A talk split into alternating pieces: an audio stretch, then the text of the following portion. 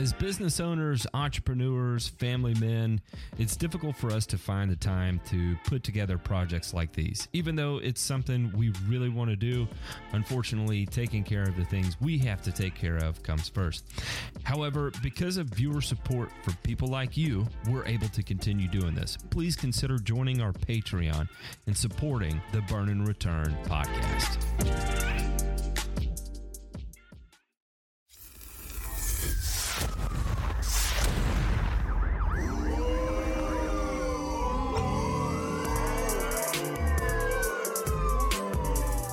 You're listening to Burn and Return, a weekly one-hour podcast covering news from the agricultural and turfgrass industries.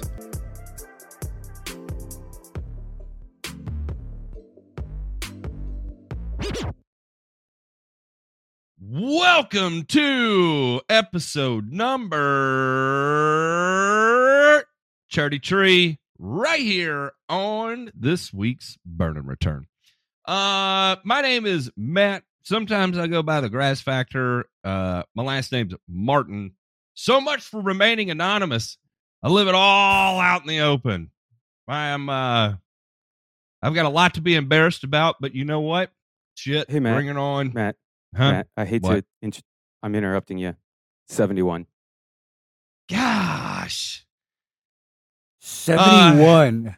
My co-hosts here, Ray and Ryan DeMay, are here. And this is breaking. Wait, this is breaking news. Can we get a breaking news? How about that for breaking news?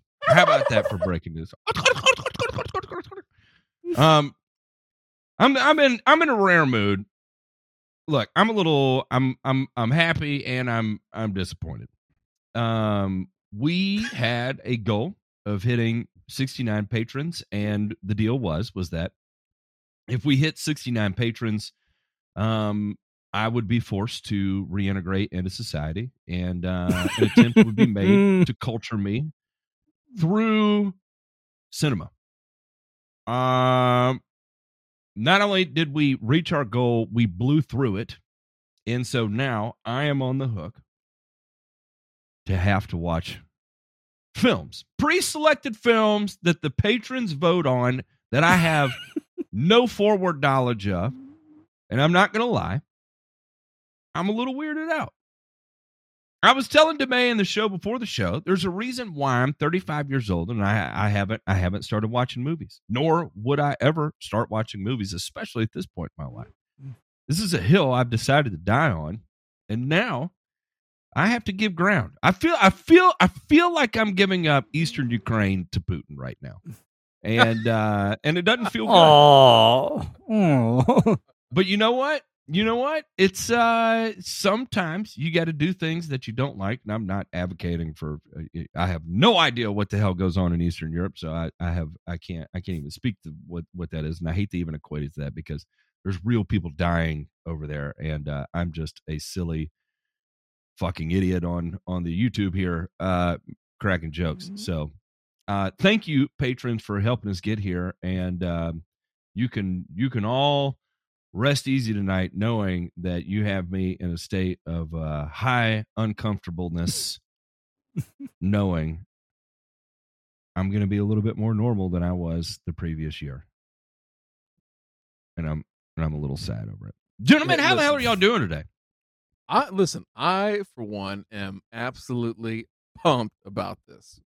Number one, you, through all that working out you've been doing has not been to get yourself more healthy or anything like that. It's actually been so that you can lift up that fucking rock that you live under and come out and see us. It's going to be great. You put up 315 pounds yesterday on the bench. I don't know if it's going to be enough to lift up the rock, but goddamn it, we're going to help you now because we got 71 other people here to lift that motherfucker up off you. And I'm excited about it. Super excited. So listen, you are going to enjoy this. You know, if you listen, your piss poor attitude on this movie thing is dragging this whole team down right now. All right. So keep your five fouls going there, play smart, right? Get down there and bang a little bit. You know, that's what the basketball coach would have told you back in the day. It's Final Four time here, so I'm going to give you the basketball coach speech. Listen, There might be. Speaking of basketball, if you haven't watched this movie and you love basketball, I'm just going to tell you, you're a soulless son of a bitch. Have you seen the movie Hoosiers? Parts of it. How can you watch parts of that movie and not want to watch the whole thing? Because I think it was like on TNT or something, you know, and I was like, yeah, it's you know, catch a commercial. I'm not asking for a specific movie, but what makes you disengage from a movie? Like, there's no winning you back once we lose you in a movie. Like, you're not like, oh, I'll wait it out and see if it gets any better. I mean, you're not that type of person. So what causes you to disengage and be like, fuck this, I'm done. You know, I'm going to go, you know, watch some videos on YouTube or something like that. I need some more lawn care nut and how to with Doc in my life.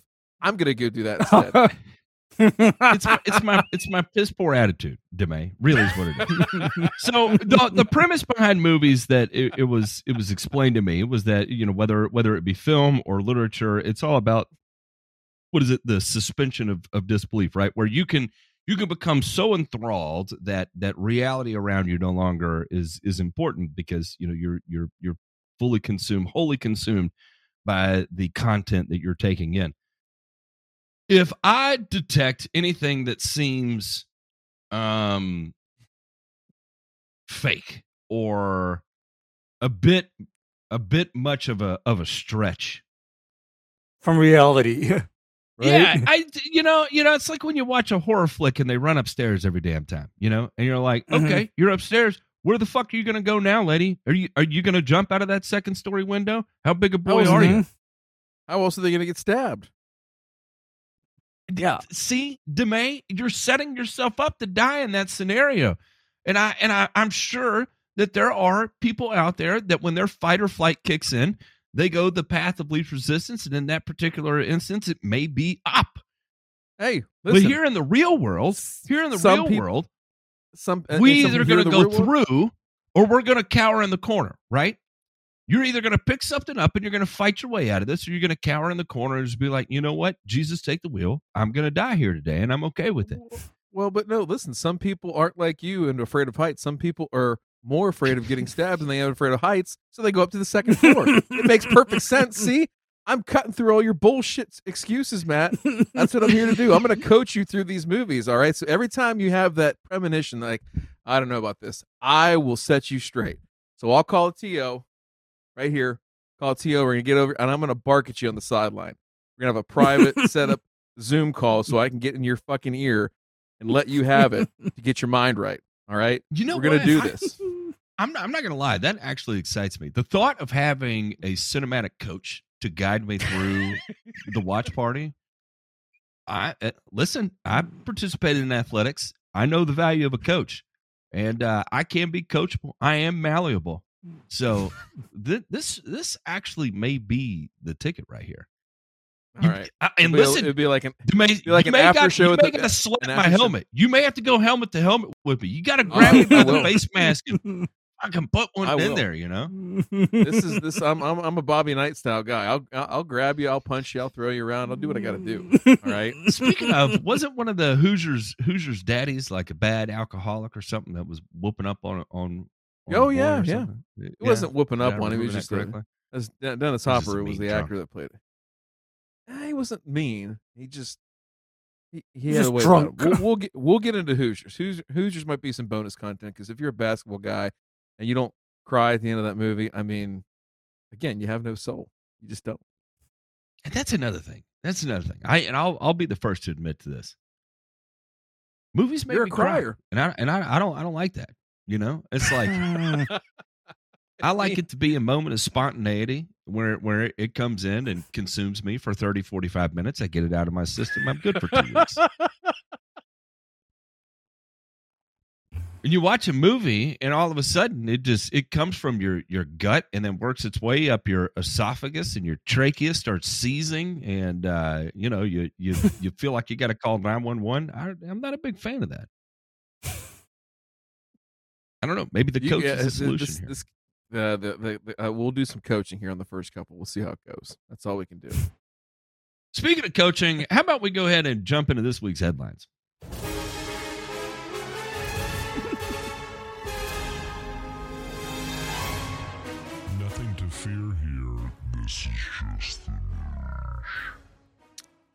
We are going to start off with some good news here, and then we are going to begin moving down the terrain of sadness, peril, and crisis.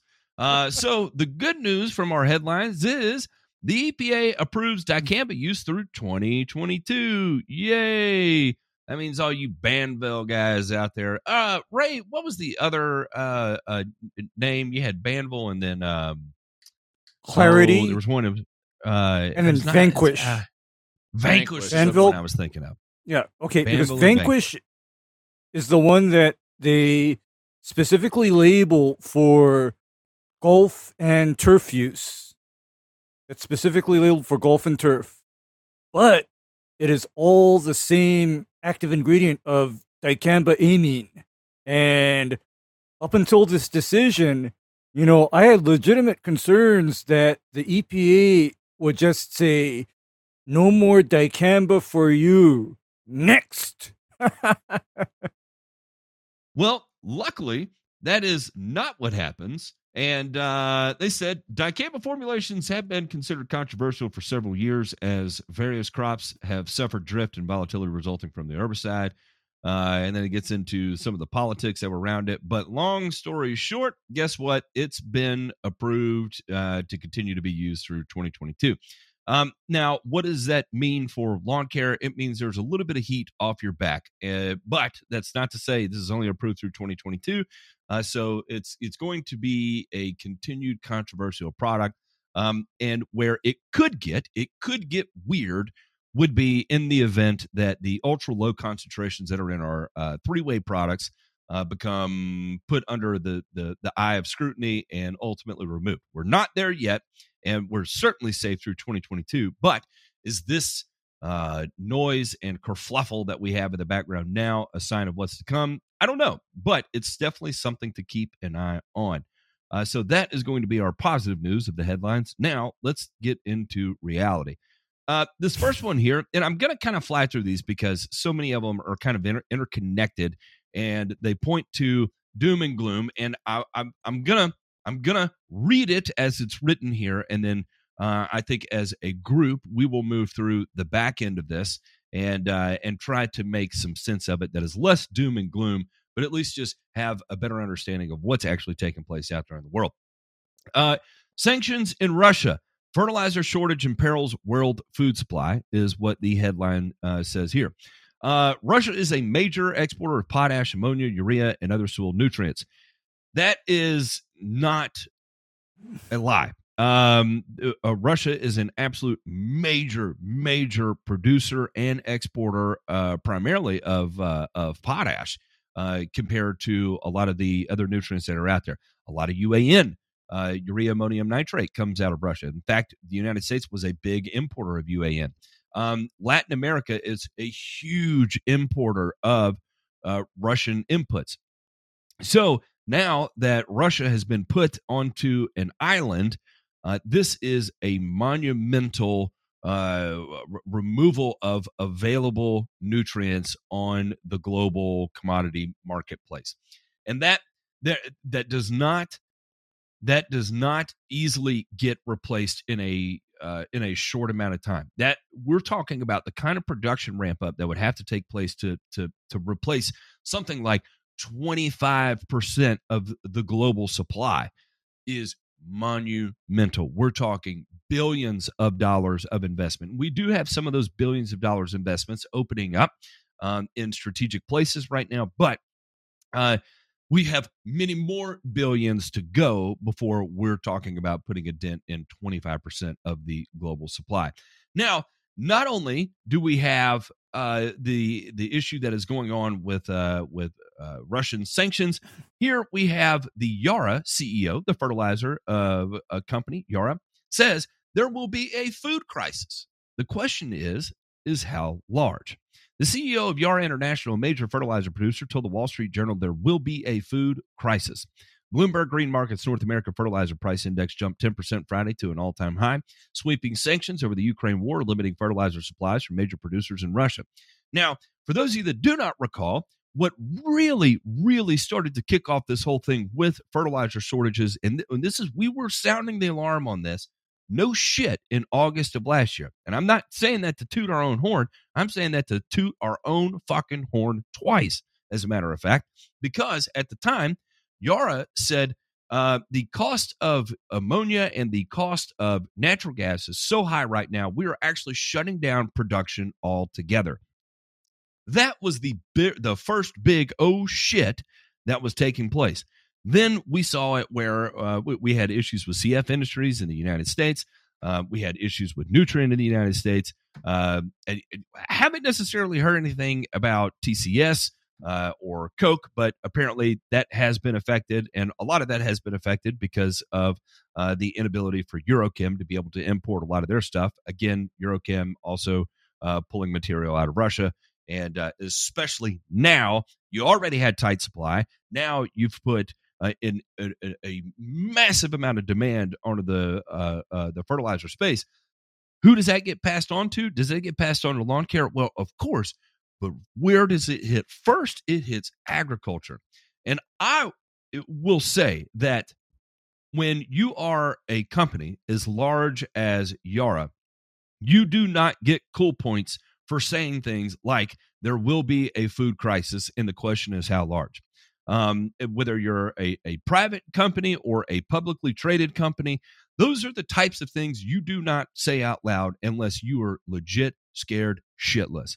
And I would say that for a significant portion of Europe right now, scared shitless is exactly the mindset that is going on.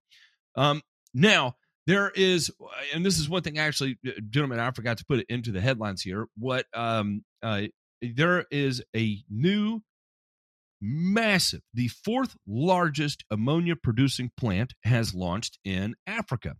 And J-Pink, if you feel like pulling a miracle on the Google foo there, you can type in Africa ammonia plant, and that should populate some interesting stuff out of that's coming out of well.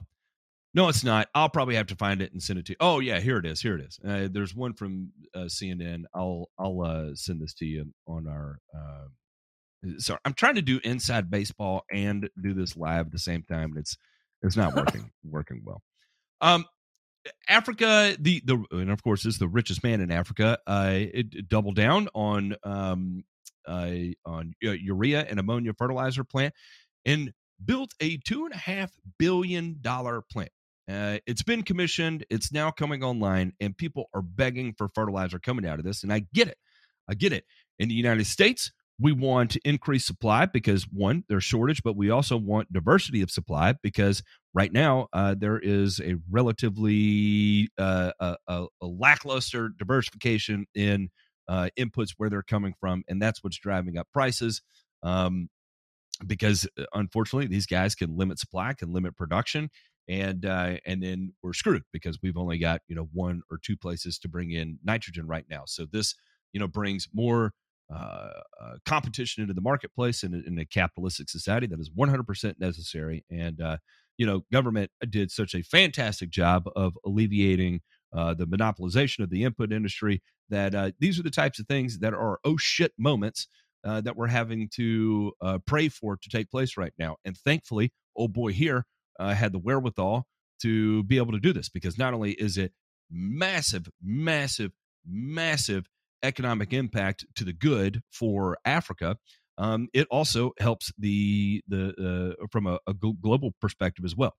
Now, all of that to say, that is what's going on worldwide. As we bring that back into the United States, or at least North America at this point, in North America, what we have going on right now is rail. Rail is absolutely foobarred. And this is not only coming out of Canada, where you've got major issues with strikes. And I believe CP up in Canada fired a huge number of their protesting workers, the union guys that were up there. And I just caught that headline before we came on, so I have not vetted that yet, and I may be talking out of my ass, but I think I read something like that. And then on the United States side of things, BNSF, all these guys are seeing massive, massive issues in keeping freight alive and moving. And not only that, what I'm also hearing on the back end of things, talking to some of the traders that I'm dealing with, is that if you want a more confirmed delivery date, the cost on this would be somewhere around $2,000 to $10,000 a car, depending on the number of miles that were moved. And that, I've never heard of anything like that at all, but it was legit thrown out there to a guy I know that moves thousands of rail cars in the spring growing season. So we're talking about, in a narrow window, thousands of rail cars, massive, massive fertilizer trader here, and was told $2,000 a car for guaranteed delivery, which is, I don't even know if that's legal. I don't know anything about the rail company, but that's how it was told to him. So that is not good either. And why that's not good is that even when it comes to logistically moving material within the United States, because remember, fertilizer is used in massive volumes, right? Huge, huge volumes. You can't always move it all by barge. You can't always move it all by truck. By truck, you're limited to what? 20 tons, 21 tons. So when you have the option of being able to put 100 tons into a rail car and move it much more affordably from point A to point B, then it becomes a blessing, right? Especially when there's already such a significant shortage in FTL freight. So we are absolutely foobarred on so many fronts right now. Fertilizer shortages and cost increases that are beginning to bring up the talk of a global food crisis. That's scary. We've got, luckily, a little bit of a beacon of hope of Nigeria coming on with a new fertilizer plant, but how much of that are they going to sell to the United States? What does that foreign policy relationship look like? We don't know. How much of that is going to go to Europe? You know, Europe was considering banning Nigerian food imports because they were using pesticides that did not play nice with the European Union, right? So Nigeria may say, well, if you don't want our food, we sure as shit aren't going to give you our fertilizer. And I understand why, right? So that is kicking off in the background. Then when it comes to even moving fertilizer around in the United States, we can't even get it from point A to point B right now because logistically everything has ground to a halt. All right. I've kind of ramped on and on and on about this, and I think I've painted a clear picture here that shit is not good, but it is certainly not the end of the world. And that's where I kind of want to bring up this last one here, where if anybody caught this in the headlines, there is agribusiness groups in the American Farm Bureau Federation that wanted the Agricultural Secretary Tom Vilsack to open up lands and contract to farmers the Conservation Reserve Program, which takes idle land and allows them to plant crops on it or whatever. However, what I've kind of read on the back end of this is that a lot of times this land is not ideal for crop production in general. It already serves a purpose because typically these lands are that need to be environmentally protected for whatever reason, their location or proximity to water or poor drainage or whatever the case may be. And so immediately getting on it here and fallowing this land to get it ready to begin crop production is actually just going to create more of a headache and potential disaster than it would actually solve any problems. But you know what we do have here in the United States is we have what is called the U.S. National Grain Reserve. And if you've never heard of that, that is where the United States has the ability to store and protect 25 billion bushels of grain. Just kidding. We gave up on that program many, many decades ago, and we have nothing in reserve. So, boys, I'll open this up to you. And I'm not kidding about that. We have no strategic stock reserve plan for, you know, amassing or collecting grain as part of a national security deal. You feel free to look that up. I saw that on a far corner of the internet and started reading about it. And what was proposed is a great idea and was actually executed. And then infrastructure was actually built to be able to do these types of things. They were like, nah, fuck it, we're good. So, gentlemen, talk to me here. I'm very much sticking the fork in the light socket, and in fact, I have upgraded the light socket to a 460-volt 3-phase socket, and I'm not using one fork. I'm actually carrying three forks to make sure I can get all three phases at one time. How are we feeling when you see all this? What's going through your head? Are you hitting the oat shit button yet? And I want to be fair with you. I'm not hitting the oat shit button yet. But again, when we talk about these dominoes, I mean, we continue to bring this up, guys. And I don't know, are we crystal balling over here? Because we've nailed a lot of shit as this is played out. We have nailed a lot of shit. What we didn't nail was the fact that Russia was going to invade Ukraine, and where we thought we saw a little bit of relief potentially on the horizon that was going to move in second quarter, third quarter of this year. All that has been waxed and no longer available. Give me a 6 month, 9 month, 12 month look as to what y'all think is going to take place. And then if you want to get real, give me a 24, 36 month of what you think is going to happen. Geez. Wow. I don't know if I can go on those time horizon. I don't know. The concerning thing is some of the things that we didn't talk about is the spring harvest is now taking place of winter wheat in Ukraine, and they're saying that number could be anywhere from 25 to 50% of what it normally is.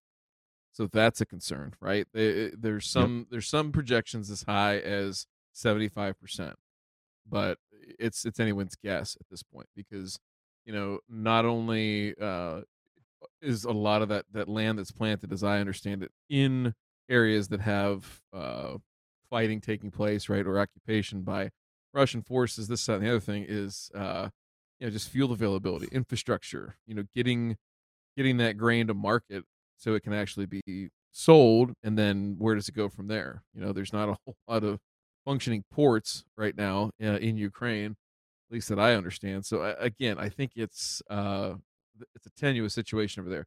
The other thing with that whole wheat harvest thing is some of the bigger players right now, like China's winter wheat. There's an article out a couple weeks ago saying how it's down. It's also in kind of a precarious situation too.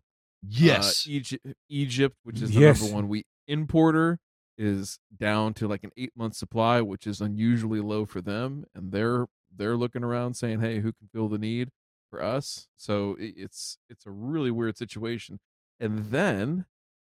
You've got Ukraine, which also exports a fuck ton of corn and other grains, right? Summer plant, spring planted, fall harvested grains, and the projections there right now is that number is going to be a little less than half. They plant what is it? They should have about 15 million. What is it? I got to go back and look at that article, but roughly 15 million hectares. Is what they plant, and they're going to be down to like 7. So, jeez, that's also a concern, because they pump out a ton of barley, corn, millet, things like that, and it's the domino effect is just starting, right? So, I couldn't tell you what it's going to. We'll know what it's going to be like. 9 months from now, 6 months from now, once we get some of these summer harvests in. I think the number one thing, if you want to look forward to and root something on, is it better be the damnedest perfect growing weather in the Great Plains and the Corn Belt of the United States. Otherwise, we're in some deep, deep shit. Like, that's no lie. We're in some deep shit. If that and I just out. I'll let you keep talking on this, but I just wanted to say too that there are reports that I'm seeing in agricultural news media that says Russia is deliberately targeting Ukrainian agriculture right now. So insult to injury on that even in the event they wanted to get acres planted and could secure the inputs to be able to produce a viable crop. It looks like there is, as part of the war effort, there may be some shade playing around on that front as well. Keep talking here. I mean, if there's any good thing to think about, is that the attrition you get in the fertilizer market of 8 million hectares not being planted in Ukraine. What does that do to the fertilizer market? Does that then send more fertilizer or shift demand somewhere else? Say South America, coming into next winter, like where where does it all go and come from? And then realistically, if we have to start making cuts, does that mean that Matt's goldfish don't get made while something else does? You know, hope you don't. With that, in regards to that cut in, acreage planted in the Ukraine, that might not matter too much, given that Russia is also being sanctioned due to their act of aggression. So we're still in that situation of not having a supply coming out of Russia. And when you say barley and millet, Ryan, guess what barley and millet is used to make? Tell me, Ray.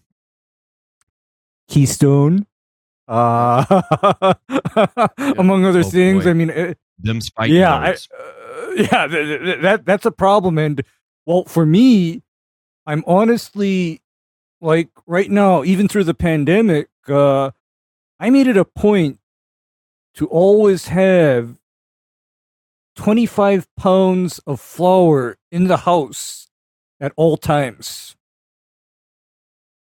And given the situation, I'm kind of wondering if I need to maintain that policy even post-COVID. No, not. It makes you wonder. Mm-hmm. Yeah, it makes me wonder. I mean, everybody needs to start thinking, because when you have these disruptions in commodities, you actually first start seeing the disruptions in manufactured, ready to consume products, because those guys, order up from, say, the Ukraine or wherever and say, okay, I need, so many tons of flour or corn this year, and they fulfill the order. But it looks like we're not getting too many grain orders fulfilled from the Ukraine right now. I don't think that's going to happen, right? No. Ryan, let me ask you this. We continue in this trajectory we're on right now, right? Because who knows how this plays out. And say the conflict continues in through May, well beyond planting season in Ukraine, right?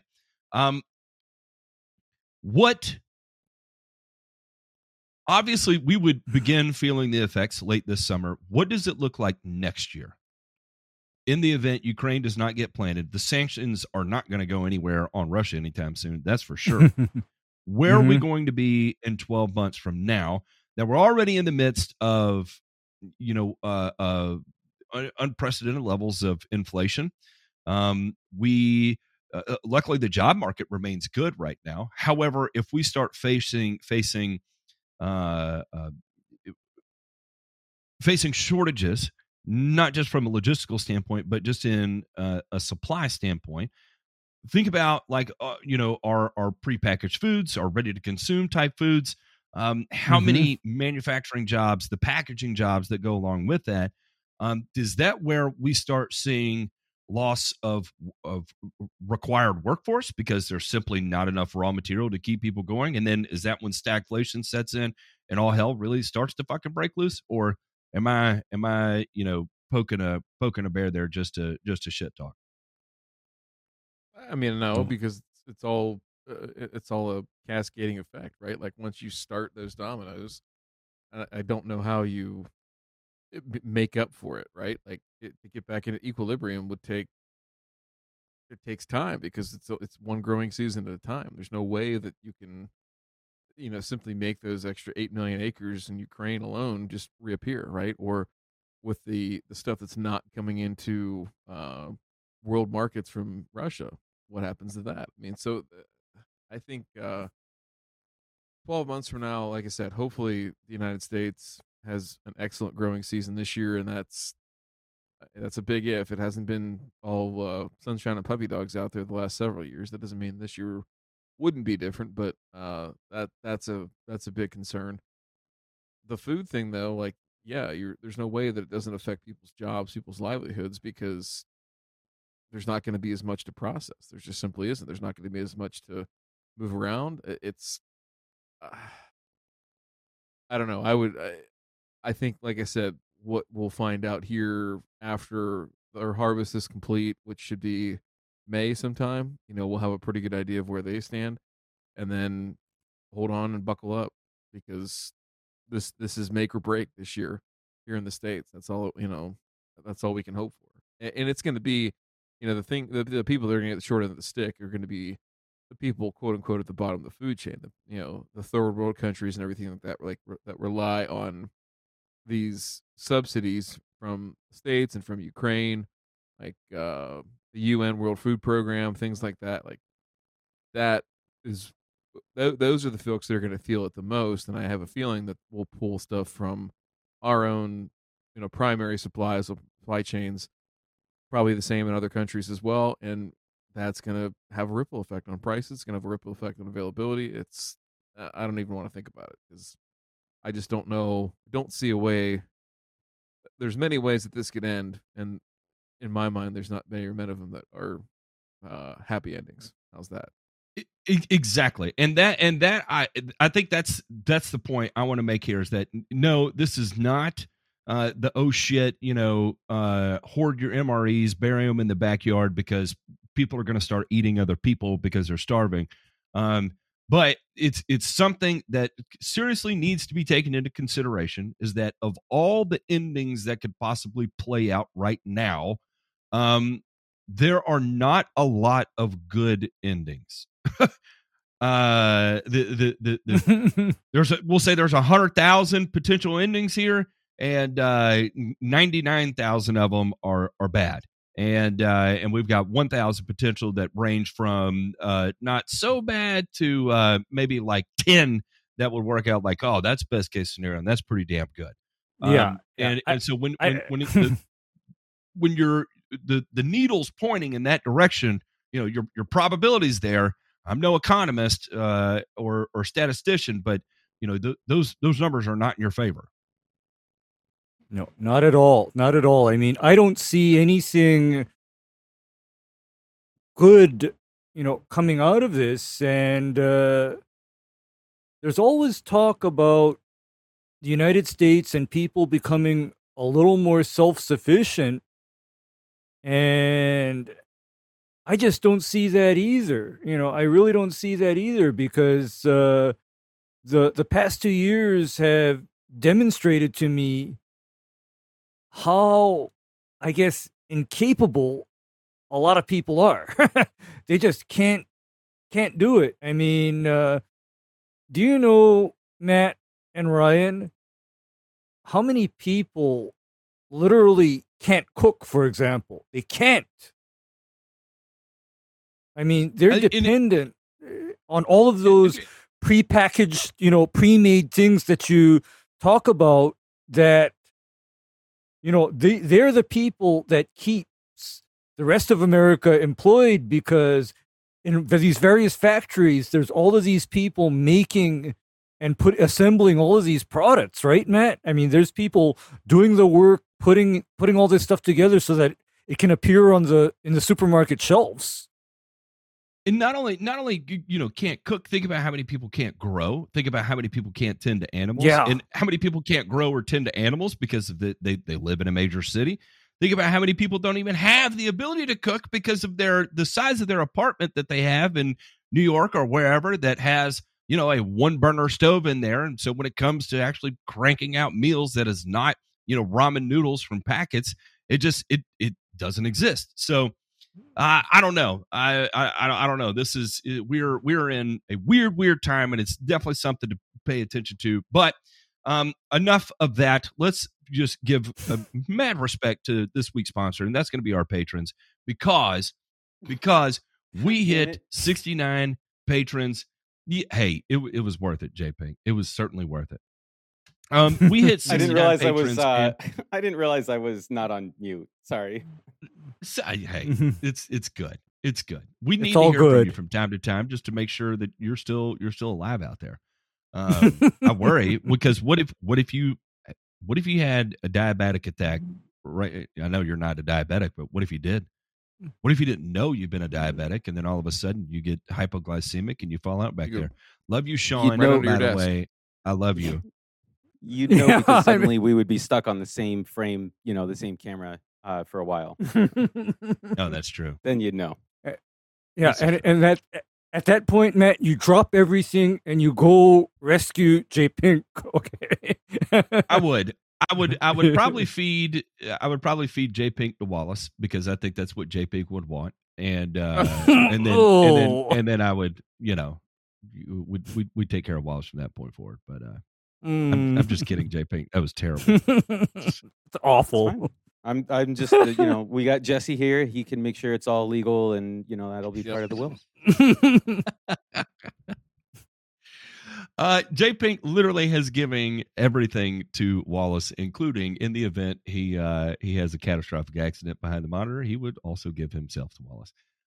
By the way, for those of you that don't know, Wallace is an incredible, incredible animal. That's J-Pink's dog, and. He is just really. Listen, I've been around some boxers that are wild as hell. This ain't Wallace. Wallace is an extra, extra special dog, and absolutely lets my kids just torture his ass, and he continues to come back for more. So the fact that he hasn't eaten their faces, which he certainly deserves to do, speaks volumes as to what kind of kind-hearted animal Wallace is. Fun fact, I'm really off the rails here, guys. I'm sorry. Fun fact, J-Pink and Wallace were walking his dog the other day, and J-Pink told me he had a Cane Corso moment. And I text J-Pink some of the most horrific things. I mean, it was terrible. In fact, I can't even say it on air. Even if I could say it if it was just the patrons. But I text J-Pink the most terrible, terrible things that I wish he would have done in that scenario. I don't want J-Pink and his damn dog being attacked by a Cane Corso. I've been attacked by a Cane Corso. It's not fun. And come to find out, it was the Cane Corso was a metaphor for a little ankle biter. And those horrific things I said J-Pink should have done was probably a little bit much. Patrons, we have hit 69 patrons. That you know what that means? We are going to do a group deal with our patrons only. Where every month 72. We're going to 72. We're at 72 now. We started the show 71. Exploded beyond the goal. Exploded through it. We are SpaceX. We reached max Q in just an unbelievable amount of time, and now we're continuing on to the International Space Station here. I'm going to have to watch movies, and that's what we were talking about at the start of the show here. That I've got a great coaching and support team here with me. That's going to help me get through this and help me to be a better person and ultimately, hopefully, a better participant of society, better contributor. You're fucking worthless and weak. All right. Just know that. Just and for those of you that don't know, like legit, I'm the kind of guy that I need someone to talk to me like David Goggins in order for me to get motivated. So thank you, DeMay. That's exactly I'll be here what for I that. Here. I will be here for that. And if anybody doesn't think that's me, I think I have, it may be a private, but it was a YouTube short I replied where I was running in the snow one time and I was screaming at the camera to stop being a weak bitch when I was talking to myself. You're talking about fertilizing your lawn or running? Oh. No, he was running in the snow like a maniac, okay? That's just... Now, Matt, how come you don't practice... I thought you were into regenerative running. I thought you were into less running. No? You're not? Listen here, you soy boy. Weak boy. Weak boy. That is regenerative all in itself. When you are we'll have to get an agriculture economist on our podcast sometime. I mean, we just not, should We're just not high flying enough to have something like that. Oh no, we are. But let me tell you, the Burn and Return, when it hits, it is fucking spicy. We will have a real one. Joe, J-Pink, remind me, we got to figure out how to get Joe on the show. For those of you who don't know who Joe is, at Standard Grain on YouTube, Twitter. I mean, this guy is the real damn deal. Standardgrain.com and Joe Vaklovic. We want to get him on here and have a good time. And I've started a public conversation with him, so now we need to take a private and get this bad boy set up because he is a real motherfucker that we need to have on. Boys, let's jump into this week's Burnt.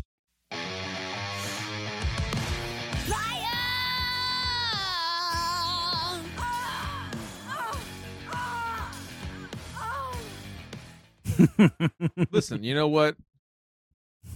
Sheila's never going to run out of imports or exports, I don't think. You right, Ray? Ray's going to take care of that. I'll see to that. All the nitrogen she needs. The A's, T's, G's, and C's all over. To me, that sounded like Sheila setting her new personal best deadlift record. So I don't know where you guys are, but not on the same wavelength I'm at. No, that's the bench press, actually. Oh, man, yeah. Barry Lakin. Yeah. You've listened to that, but you haven't watched movies? Yes!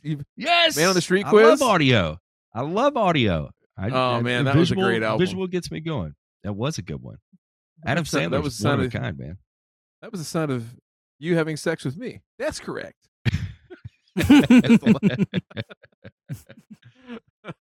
This first burn here, residents could promote pollination, skip mowing in May through a new city initiative. The city of La Crosse is thinking spring. In a new sustainability effort, the city is considering allowing residents to skip mowing their lawns for the month of May to better support pollination. The No Mow May initiative was approved by the Board of Park Commissioners on Thursday night, but still needs approval from the La Crosse Common Council before it is officially in place. A critical period for pollinators, such as bees, occur in late spring and early summer when they emerge from dormancy and are in need of flowering plants.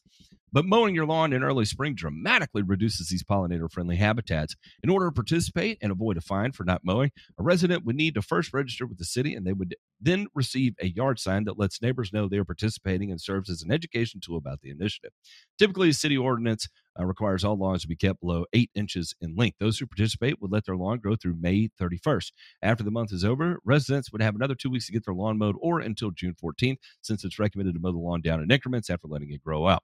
The program would get a trial run at a handful of city parks, too, staff said.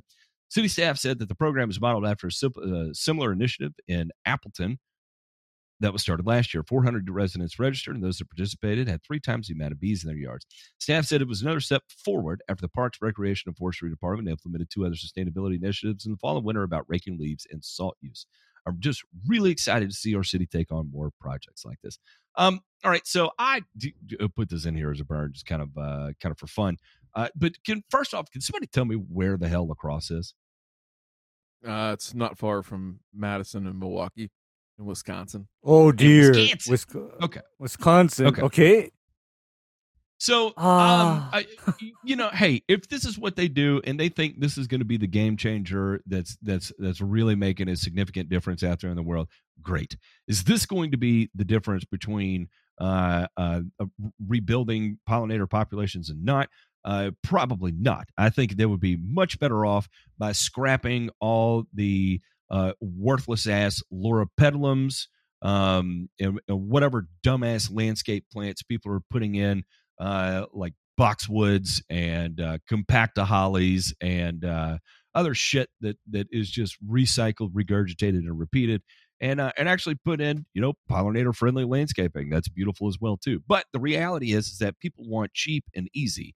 And so, this is great. Go for it. Good luck. I can't wait for the first one to find a snake in the yard or, well, I don't know. They're in Wisconsin. I doubt they have snakes up there. But we'll see. Talk to me about this. I need to shut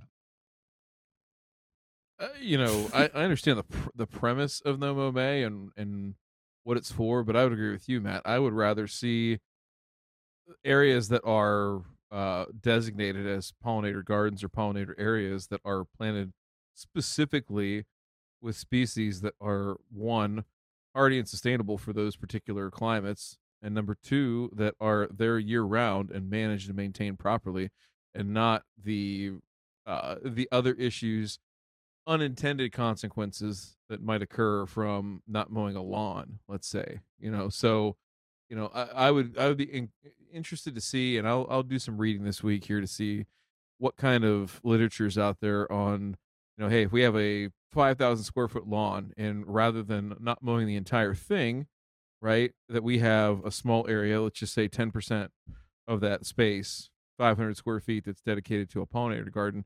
Are we going to have higher pollinator activity in that parcel, right, versus 5,000 square feet of unmaintained, right, for a period of time lawn? J-Pink, throw up this this picture real quick, if you would. Okay. Yeah. Ryan, go ahead. I have a question. Go to the article too, J-Pink. Okay. What does seeding 12-inch tall grass hold for pollinators? Now, because I got to ask, because I see a lot of bees in the landscapes that I work with, and no matter what type of grassy species there is, the bees tend to gravitate towards flowers. You know, so they like, they're banking on. They're banking on clover. They're banking on dandelions, things like that, right? That are flowering at that time. But you know what? I have another little wrinkle to add to this. You know, in a standard treated lawn, Ryan, I would not encourage the growth of anything that flowers. And you know why I wouldn't encourage the growth of anything that flowers in a standard treated lawn? Why is that? I would want to keep that grass area that may be treated with a neonicotinoid non-attractive to bees at any time. I would not want. That is a fair point.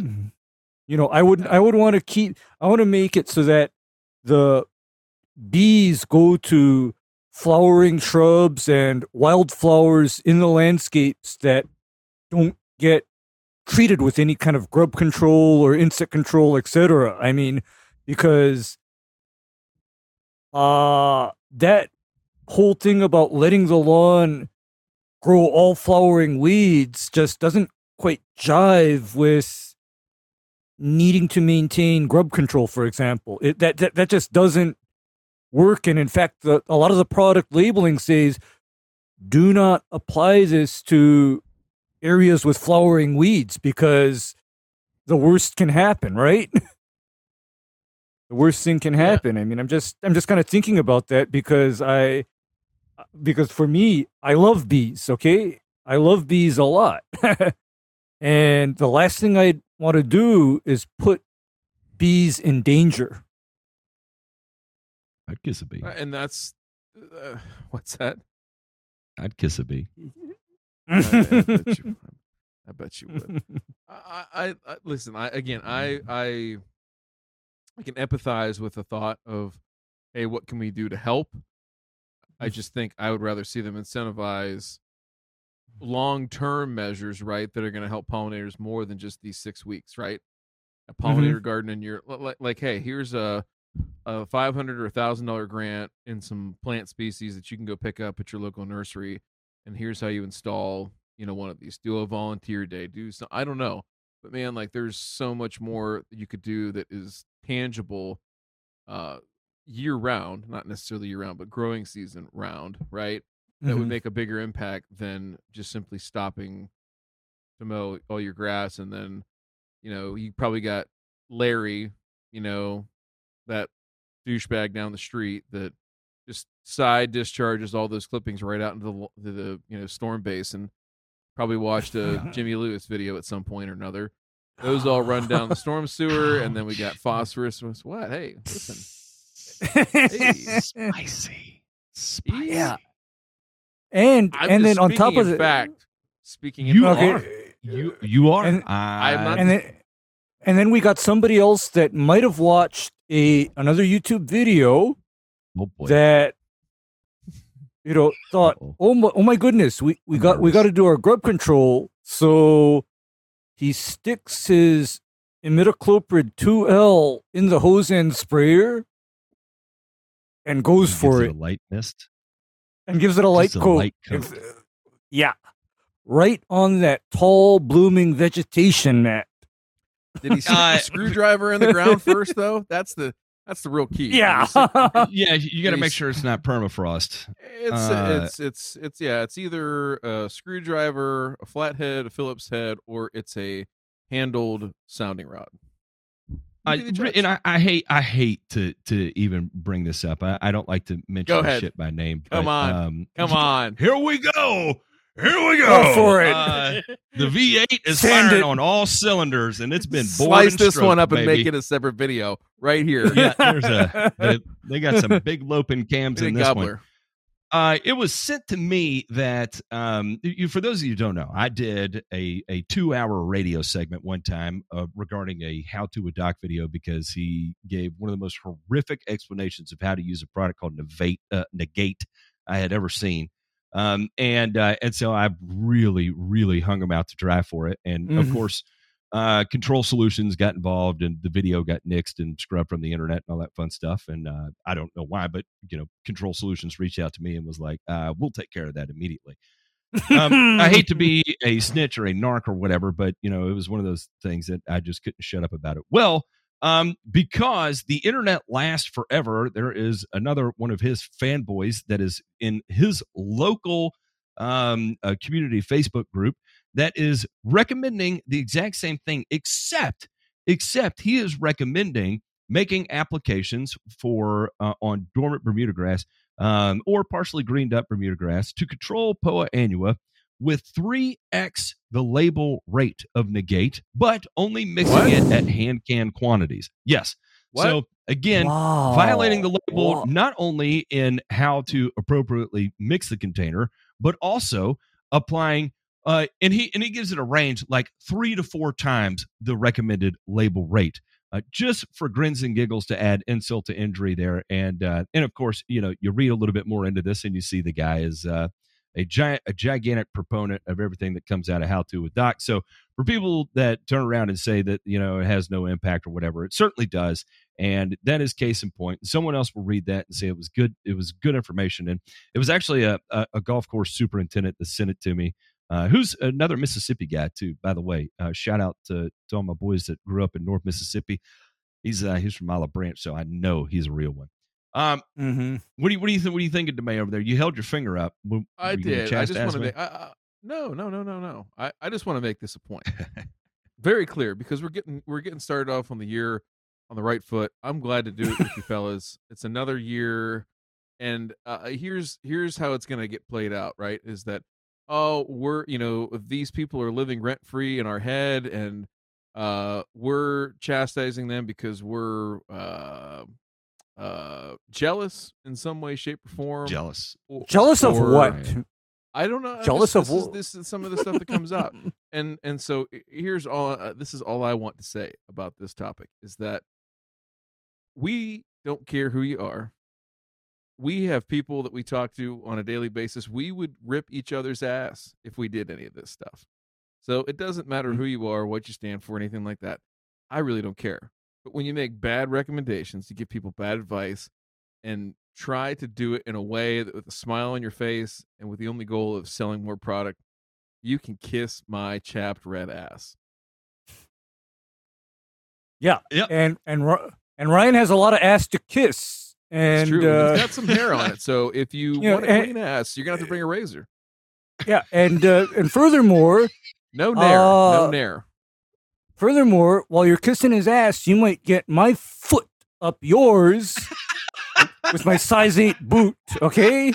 Do they have to pay extra for that? Is that no? That's free. No, insurance covers it. It comes with homeowners insurance. A swift kick right up the rectum from Ray's boot.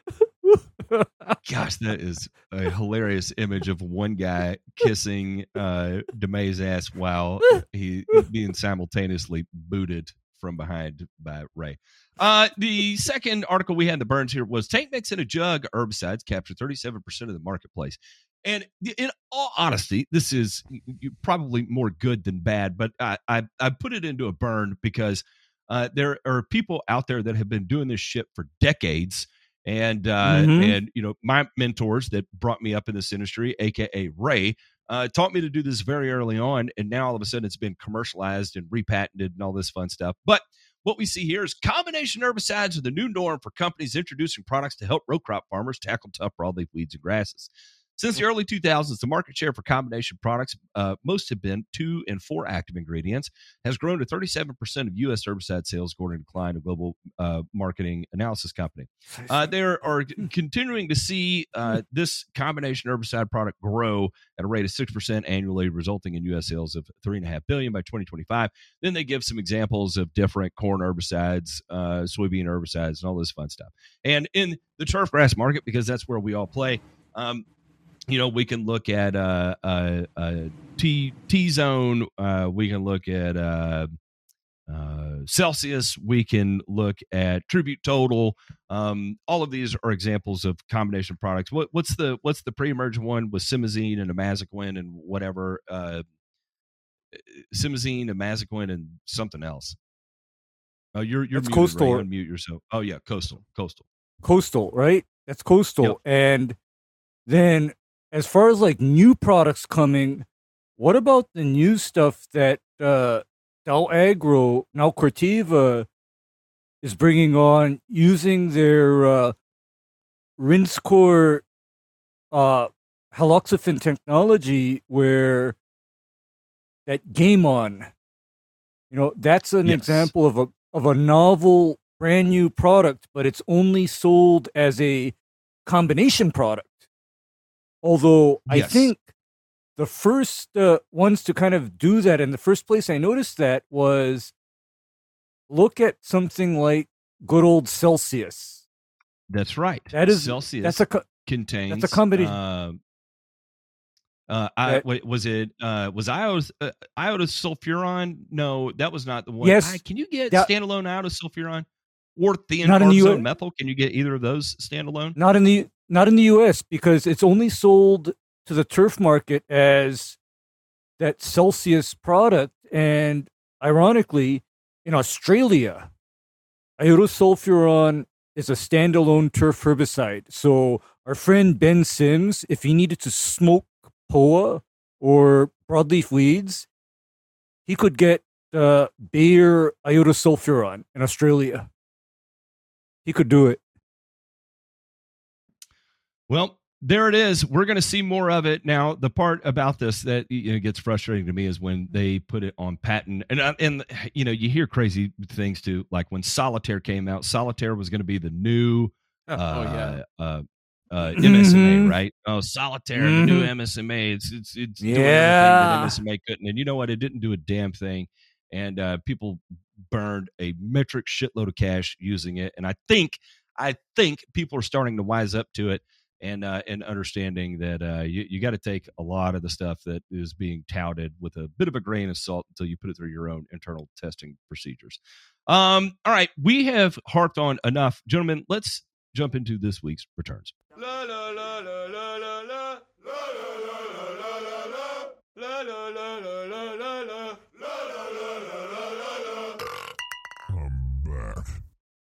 Now, DeMay, you were the champion of good news this week, and as you really are every week, because I think Ray and I both feel more comfortable wallowing in our own misery, because we're miserable people deep down. And well, I don't know about Ray, but I certainly am. And so I figured, you know what, DeMay, you so eloquently put these together. How about you take the lead on this and walk us through the good news that we got? There we go. All right, I can do that for you. All right, so our first one comes to us from the New York Times, and this was actually a letter to the editor, or like one of those like Heloise things, or like, you know, write in and ask for advice kind of column deals. So this one says, a reader is offended by the gardener next door whose impulse to use her green thumb has led her to trim other people's hedges without asking. All right, our retired neighbor has been sneaking onto our yard to weed and do other yard work without our permission. At first, We were confused by the magically improved areas of our yard. We mow and use the weed whacker, but that's about it. The mystery was solved when I came home early from work one day and discovered that our neighbor was hard at work on our lawn. She saw my confusion and said, "I can't stand clutter anywhere." We left it at that. I want to confront her now before she starts up. You got to be kidding me. And this comes with an implied rebuke. Yeah. You don't care for your lawn properly? Thoughts? So the advice columnist responds like this. You're absolutely right that your neighbor has been trespassing and violating your property rights. I sympathize with your feelings of invasion. But what really intrigues me here is the weirdness. Your neighbor has been working in the yard in secret to make your yard nicer. I also interpret her comment about the clutter differently than you.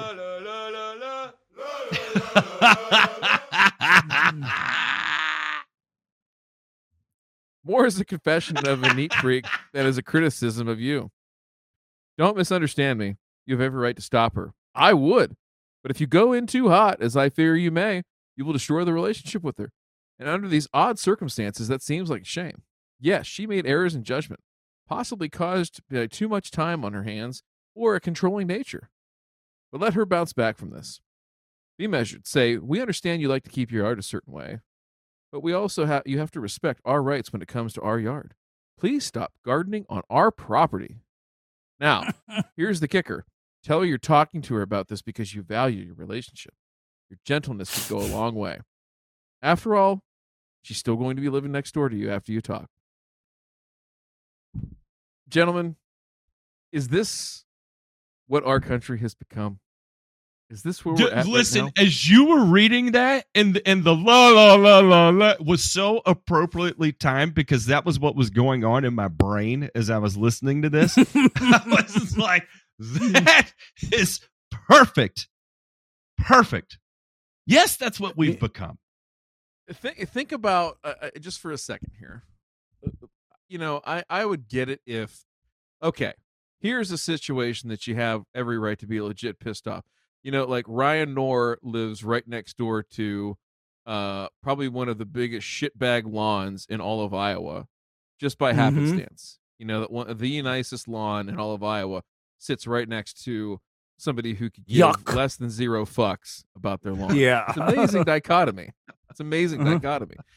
Here, you have a person that, again, you know, would you want somebody coming on your property, Matt, and taking care of your lawn? You're goddamn right you would. You would be writing this letter being like, how do I appropriately thank this person for mowing my lawn? I hate doing this shit, and I wish they would do it more. What can I do? Offer them food. Offer them money. You know, maybe go in and, you know, offer to spend some quality time with your old lady. I don't know. I'm willing to do what I got to do, but I need more of that in my life.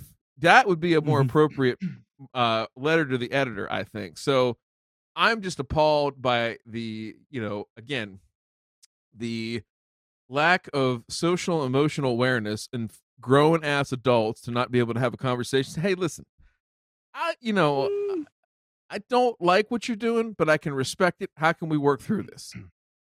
That's a simple conversation. Yeah. It's not that hard of a conversation. Yeah. But we have to send letters in and type these things out. Like, think of all the other worthwhile shit. You know, go raise some money for Ukraine. Go find an extra bag of fertilizer to send to Africa. Do something useful with your time instead of writing this goddamn letter. Maybe I'm just a little too offended by this, but I read this and I put it as a return because I hope that this person gets the help they need. That's all I can hope for. You know, that's all I can hope for. For I'm done with my rant. You go. Okay. I don't know, because for me, it would be like, what does it say when your neighbor feels that they need to do your yard work? I mean, what does that say? I mean, because that just means to me, like in my head, it's like, wait a minute. Are you that much of a nightmare? I mean, is it that bad? Because you see, I take it from the opposite point of view that most people don't take it upon themselves and go out of their way to mind somebody else's business unless It's extreme circumstances. Yeah. I mean, that's just my take on it, because believe me, I live in a place where everybody knows everybody and everybody knows everybody else's fucking business. And so when you have somebody minding your business here to that degree, that means that you need to step up your game. Seriously. You know, Matt, if this was a lawn customer and they said, hey, listen, you know, our neighbor wrote a letter to the newspaper and said that it looks like you've been spraying a little bit into their lawn and treating a little bit into their lawn, and they don't know how to talk to us. How would you approach that conversation, Matt? I'm curious. Ryan. I can see the fire burning. It's one of those where you know how when you're preparing to have a good conversation with the customer, the way you knock on their door, right? It's a kind of thing, you know. This one would be like I was a sheriff's officer executing a search warrant, right? And then when they're like, fairway lawns, get the fuck out. Yeah. It's the lawn boy, and boy, we're about to have a good one here, buddy. Okay, that's who. Would you say your name was? My name is your worst fucking nightmare. Come to the door. Let's go. Let's talk. Let's talk, because okay, the truth is that on adjoining lawns, in fact, here's my invitation. It's like they see what I'm doing and they say, hey man, you don't mind inching over like a couple feet because I got this grassy weed or sedge or whatever that I just can't control. So it's like, you know, so inch your spray boom over a couple feet if you don't mind. You know, inch your spray boom over. Yeah, it's like inch your spray boom. Everybody's asking Ray for a couple extra inches up to a foot. Oh, let's check out the next one here, DeMay. Oh yeah, let me get on that while I'm here. Telly Coleman's out there spraying with like an ag sprayer because they're asking him for a couple extra feet. He's all right. I gotta figure out where I'm at here. All right, here we go. I need some albuterol. All right. All right. This is the lighthearted part of the show, ladies and gentlemen. This is the returns. This is the way it should be. All right. GCSAA announces 2022 turfgrass research funding.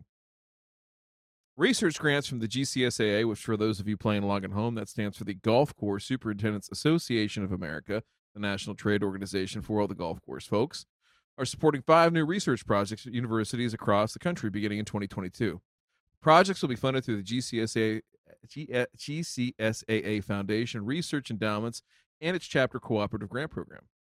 1 new O.J. Noah Research Grant Endowment Project, and 1 Dr. Herzen Endowment, and 1 Robert A. Moore Endowment Project will also receive funding. The project were selected by a committee including 2 members of the GCSA Board of Directors, superintendents, university researchers, and other professional scientists. Receive a total of just under $150,000 from the GCSA Foundation and an additional $62,500 in matching funds from local chapters. Some of the projects include enhanced breeding strategies for gray leaf spot disease resistance and cool season grasses, and that'll be conducted at Rutgers University. Selection and evaluation of shade tolerance and creeping bentgrass, also being conducted at Rutgers University. Developing seed head suppression programs for Bermuda grass fairways using plant growth regulators and herbicides. That's at UC, University of California, Riverside. Evaluating alternative effective action thresholds for lance nematodes and creeping bentgrass putting greens. It'll be conducted at Virginia Tech, or if you're playing along in the state of, not the state of, but the Commonwealth of Virginia, Virginia Polytechnic Institution. There we go. And improving our understanding of U.S. fall armyworm populations that originate in Florida to aid in improving golf course IPM recommendations. And that'll be conducted at the University of Florida. So, fellas, some good research. I think a lot of this stuff will spill over to other parts.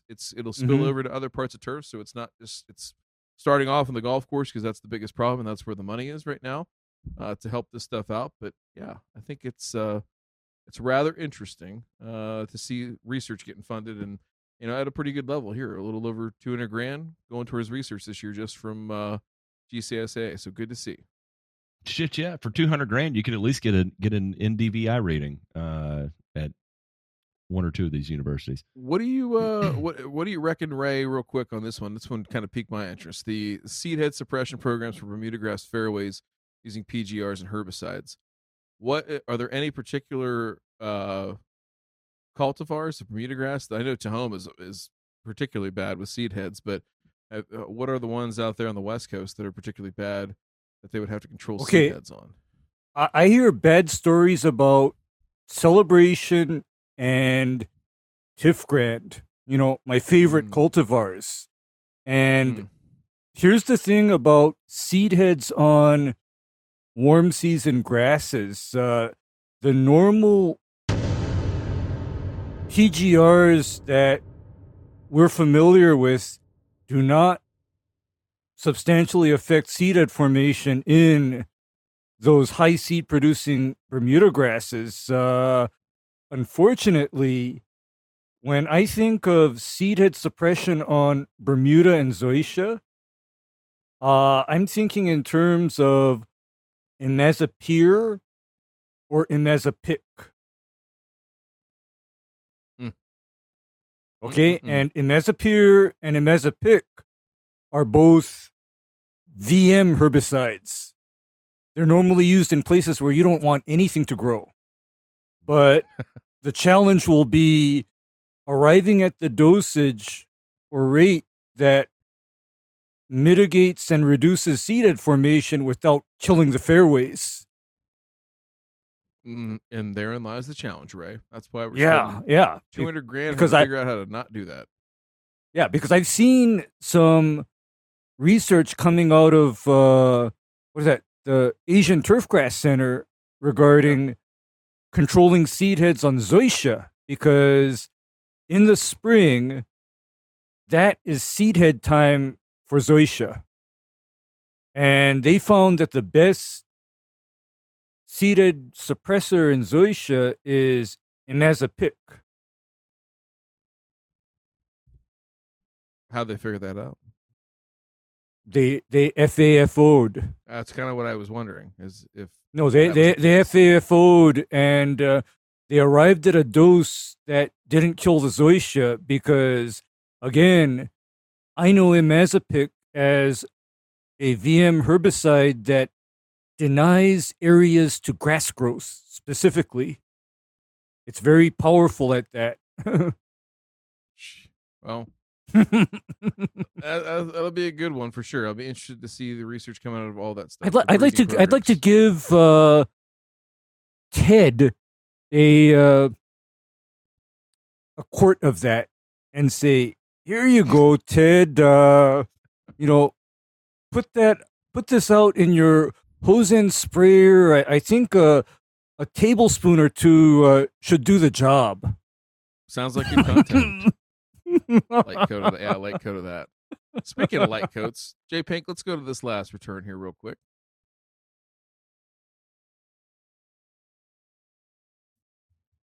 J-Pink, I gotta get that. Are you alive? Yeah. Start reading it to me. Oh, you want me to start reading? Is it this one? Because I had 4 in the returns. Yeah. And let's said last one. You had 4. And well, wait a second. Maybe I'm clicked on the wrong thing. Let's do this one real quick. I think I lost the link on that one. Hang on. Goodness. Right there. Okay. Here we go. All right. So, how golf course tactics helped me fix my disaster lawn. Now, gentlemen, I thought this one was interesting, and I had to pull it up and put it in return. And you'll hear why here real quick. Almost exactly a year ago, I bought my first house. Well, technically, it's more accurate to say that it was more accurate to say that a year ago, I bought my first house with a house that happened to be sitting on it. Didn't quite think I'd get into as much of the lawn care lifestyle as I did, but I did, and now here we are. I usually reserve these columns to write about things that'll make you a smarter golfer, blah, blah, blah, blah, blah, blah, blah. So here's the picture of the lawn right here. It's looking pretty bleak, and now here's the picture a year later. So this person talks a little bit about what they did, right?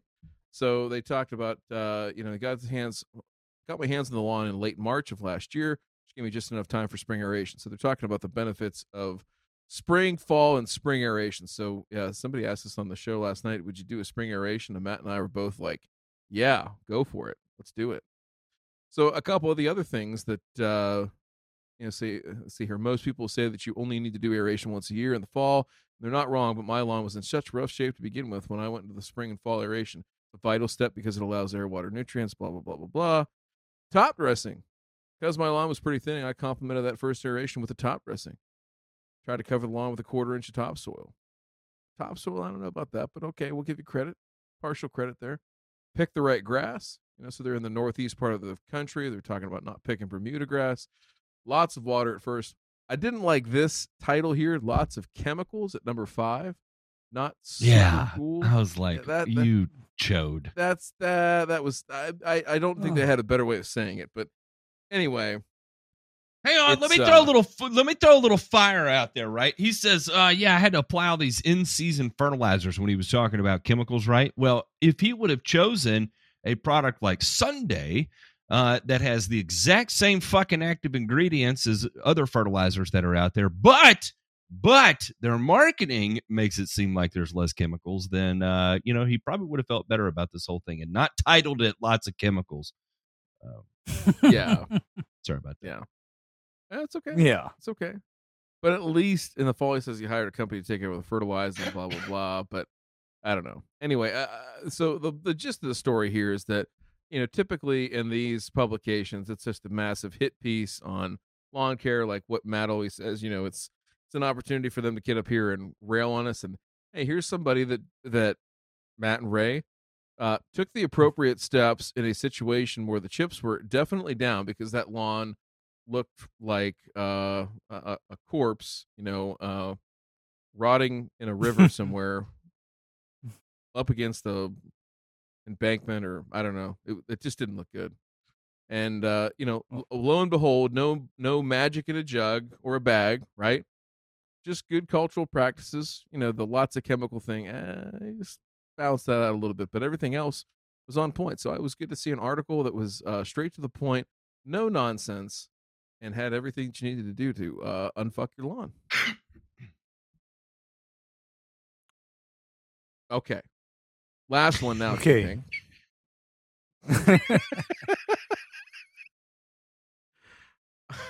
Oh, right. Click on the read more. Click on read more. A little orange link right there, J-Pink. Right at the top under the little, yeah, there you go. All right. Oh, yeah. So, yes. This is in the state of Maryland. They have a combined House and Senate bill proposed right now that our friends at the Sierra Club are currently pushing, and I view this as a return, and I'll say why. This might be the first time that any of us on this show are supporting the Sierra Club and their initiatives, but this bill would require manufacturers and owners of synthetic turf fields to report publicly the chain of custody for synthetic turf fields and turf infill, documenting its end-of-life disposition. Why this matters: synthetic turf fields have an 8 to 10-year average lifetime and produce a large volume of waste, much of it toxic. An average synthetic turf sports field has about 80,000 square feet, comprised of 40,000 pounds of mixed plastic turf and 400,000 pounds of infill, usually tired waste and silica sand. In volume, this amounts to about 400 cubic yards, the equivalent of almost 1430 cubic yard dumpsters of infill. The materials that make up synthetic turf carpet systems contain aquatic and human toxins. There's no official inventory in the number of and location of synthetic turf fields in Maryland or where used fields have gone. In 2021, the Sierra Club volunteers found 347 fields in 18 counties and Baltimore. They were able to eliminate the waste produced in Maryland over the next decade for 328 of the fields as they are replaced. So they kind of go into some of the statistics there of what they're going to do. And basically what this is going to do is require manufacturers and owners to have a report that they fill out with the Maryland Department of Environment to talk about the chain of custody of where it's going. So is it getting recycled? Is it getting reused, repurposed? Is it going to landfill, whatever? So, you know, I don't know that this is going to stop necessarily people from throwing this stuff in a landfill, but at least I guess you know where it goes. I'm not quite sure the intent, but hey, anything to do to shine some light on some of the shady ass shit that goes on that side of the industry is not a bad thing. Not a bad thing at all. So we'll see what happens with it. But Matt, you got to wear your Sierra Club t-shirt tomorrow. I don't know if I would go that far, but I will say real strong. I am legit glad that this is, you know, listen, I understand highlighting the good of things, but at the same time, you know, you got to give eyeballs where eyeballs need to be. And that oftentimes includes the bad, right? Like just for instance, why we need to highlight Alt-N as a company and chastise them and call them pieces of shit, because that's exactly what they are. You know, here, you know, why not? These people feel like there's all kinds of advantages to artificial turf. Let's also keep an eye on what's going on. That's not such an advantage with it. Gentlemen, I want to thank you all for joining me here tonight. I want to thank everybody who listened for participations, and thank you to the patrons for allowing us to get to 69 and beyond of the patrons. And we look forward to hanging out with y'all in the private room, and you know, watching a movie together and cracking jokes and all that fun stuff. Now we're gonna go hang out with the patrons and title this week's show.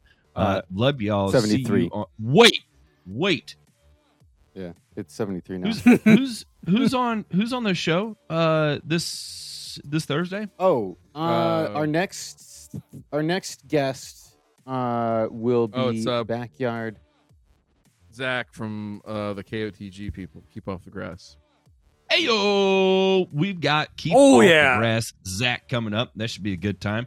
I got in hot water with them, and so I don't know. Hopefully the water has cooled to only lukewarm, and my testicles don't get singed right back up into my abdomen. I'm going to drink all the liquids all day Thursday, get in the hot tub, and let a big old pee out and warm that thing up for you. All right? We'll see y'all on the flip side.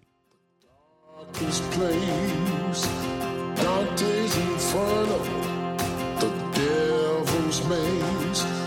It's a good world.